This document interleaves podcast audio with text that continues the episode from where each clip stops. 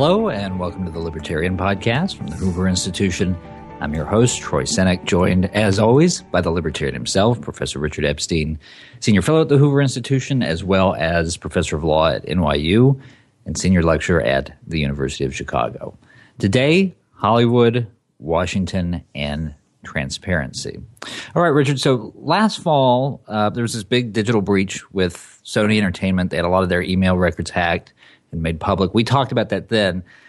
Now that story sort of has a second life because the website WikiLeaks, which most people probably associate more with national security issues than entertainment ones, has now posted those Sony emails online so that anyone can go and search them. And David Boies, Sony's attorney, is now warning the press against using uh, any of the information that has come up here. So, Richard, this is sort of an interesting legal question. If the media is simply reporting on information that another entity has made public, uh, what kind of recourse, if any, does Sony have if they don't like it? This is an absolute tangle um, that is, I think the first principle argument would be strongly in favor of Boies in the uh, Sony Corporation, but I think the current law is generally in favor of the WikiLeaks type situation. And so let me first start beginning the way in which the law starts to work, and then later I'll try to offer some kind of critique of how it puts together.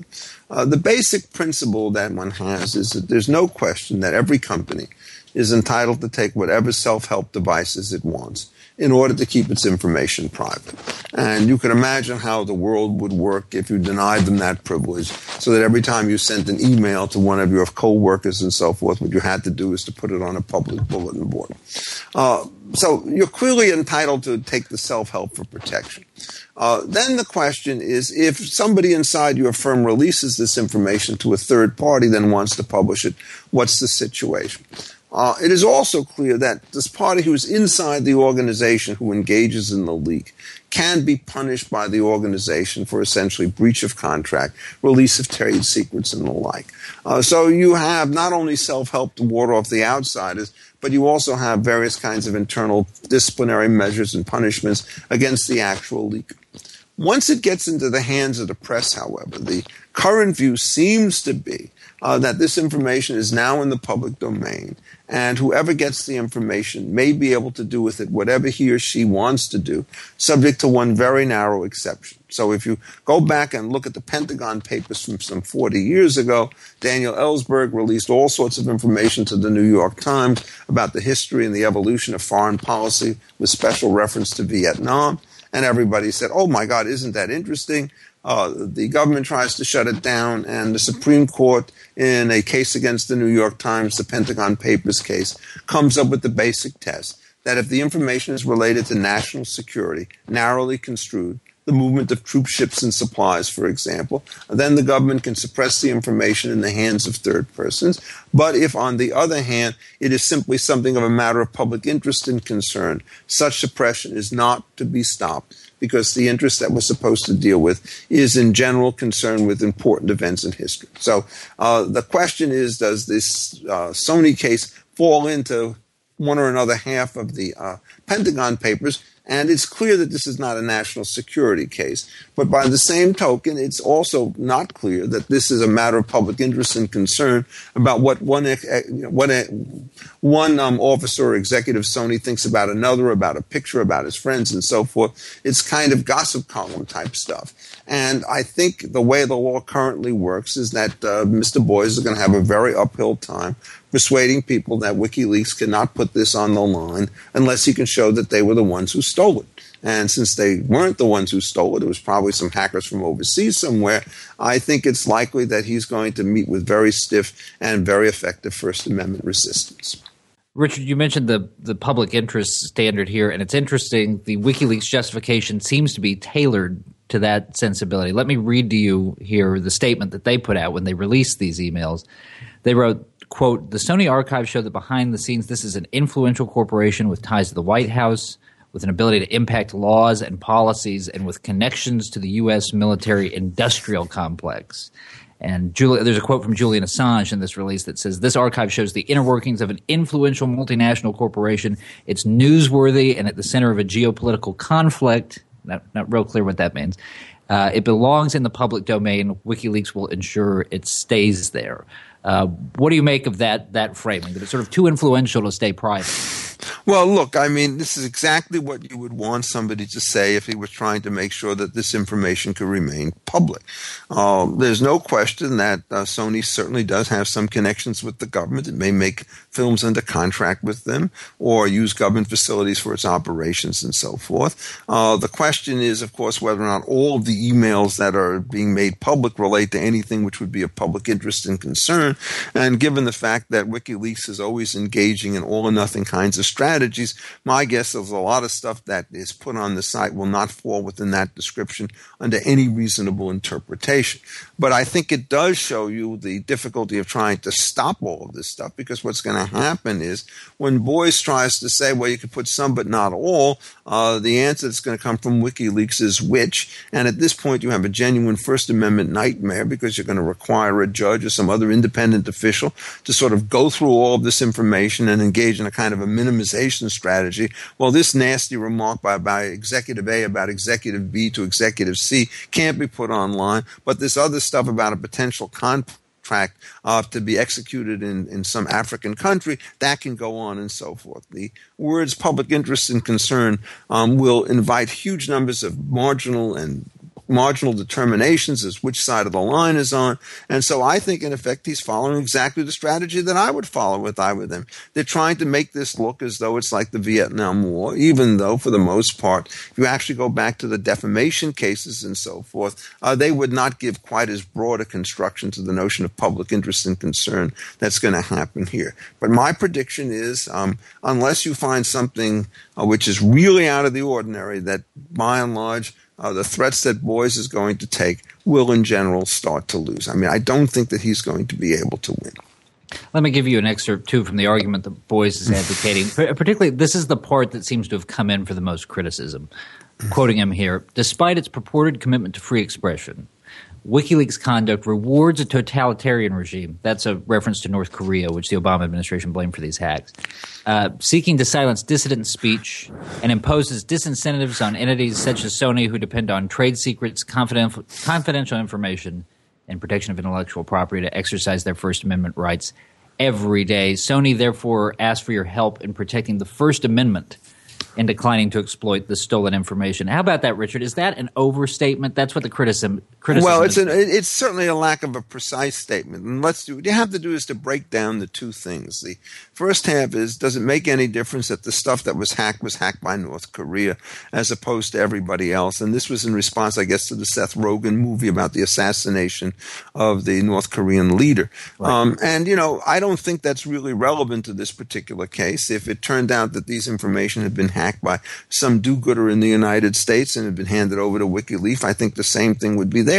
So I think the first half of the argument is, well, if North Korea is really bad, what we have to do is to change our policy, foreign policy at the national level, but don't give Sony the chance to enforce it.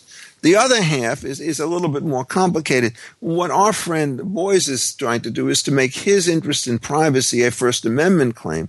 The more accurate way to state it is that the First Amendment protection of freedom of speech has never authorized the use of stolen information in its publication.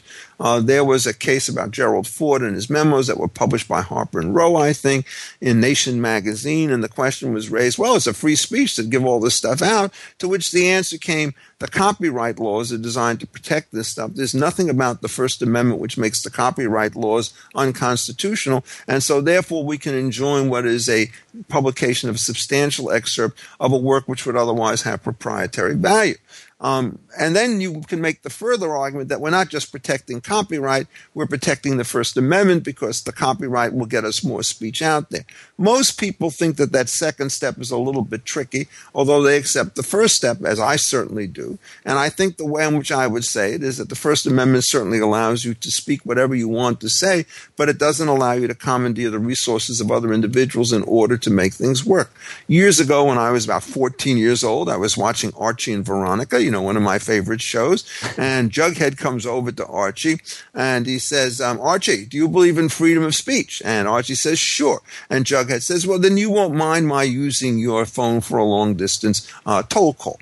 And the point about that is, sure, I believe in freedom of speech. It means that old Jughead is allowed to use his own phone at his own expense. It doesn't mean that he's allowed to use Archie's phone. It doesn't mean he's allowed to run his own meetings in Archie's house and all the rest of it. And the argument that Boies wants to make most strongly with intellectual property is that the principle of freedom of speech does not upend the standard rules of property relationships. You can criticize Sony for having nefarious connections with um, various organizations, but you certainly can't do anything else. Now, what's interesting about this is not all the stuff that's going to be put um, online is going to be classified as trade secrets, as far as I can tell. The gossip certainly won't be. And so you then get the usual problem of can you disentangle the protected material from the non protected material? The way the First Amendment has worked, however, and this is where I actually strongly disagree with the current law, is somebody who receives stolen information, knows that the information is stolen, is allowed to use it without penalty. If this were stolen goods and they were sent off to somebody else who then sold them to a third party, he'd be called offense and accessory after the fact and will be subject to lots of criminal charges.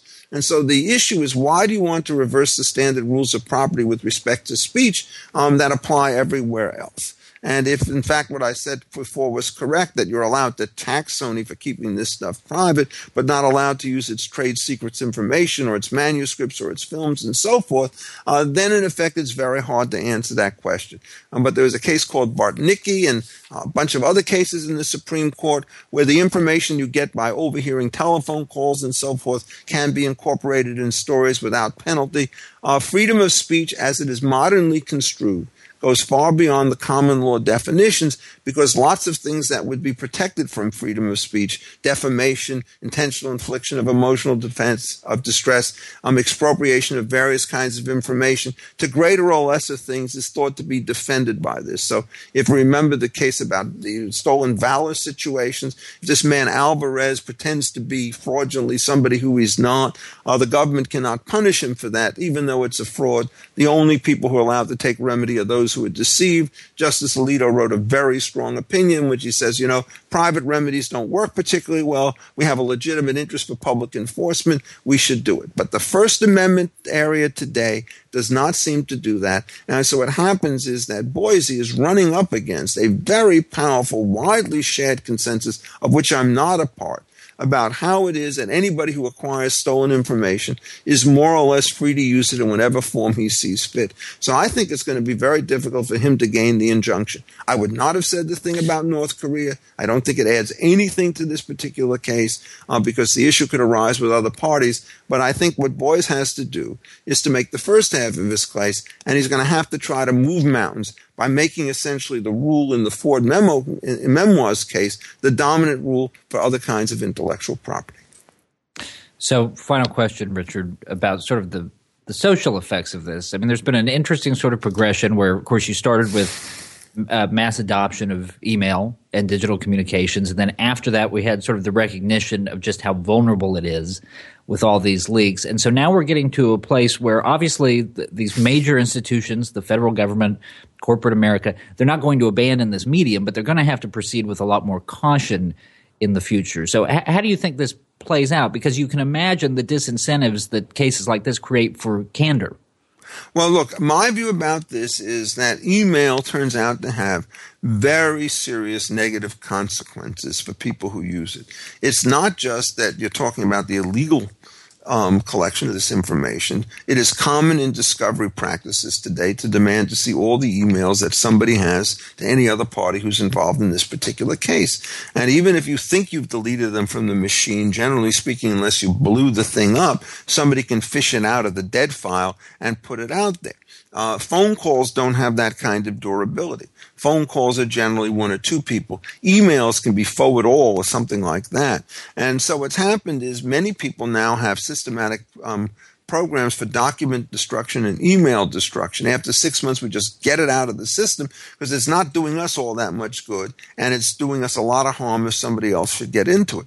And I think that there'll be more data uh, management programs that will start to take place. This will then run into conflict because the government, for certain national security purposes, says we want you to hold certain kinds of connections for a very long period of time because if there's an explosion somewhere or a terrorist killing and so forth, you may have on your phone some information that will allow us to um, track this thing down. So, on the one hand, there are private incentives to destroy and there are public incentives to deserve, to preserve. I think, in effect, that the rule which allows stolen information to be freely published is a mistake under these circumstances. If you're allowed to use self help to protect the information, and nobody seems to doubt that, why, if the self help fails, can you not use legal remedies? Um, uh, against the illegal use of this stuff. That's always been the law in every other area. It's not the law today. And so the question you're going to have to do is to figure out whether or not you can change the entire system.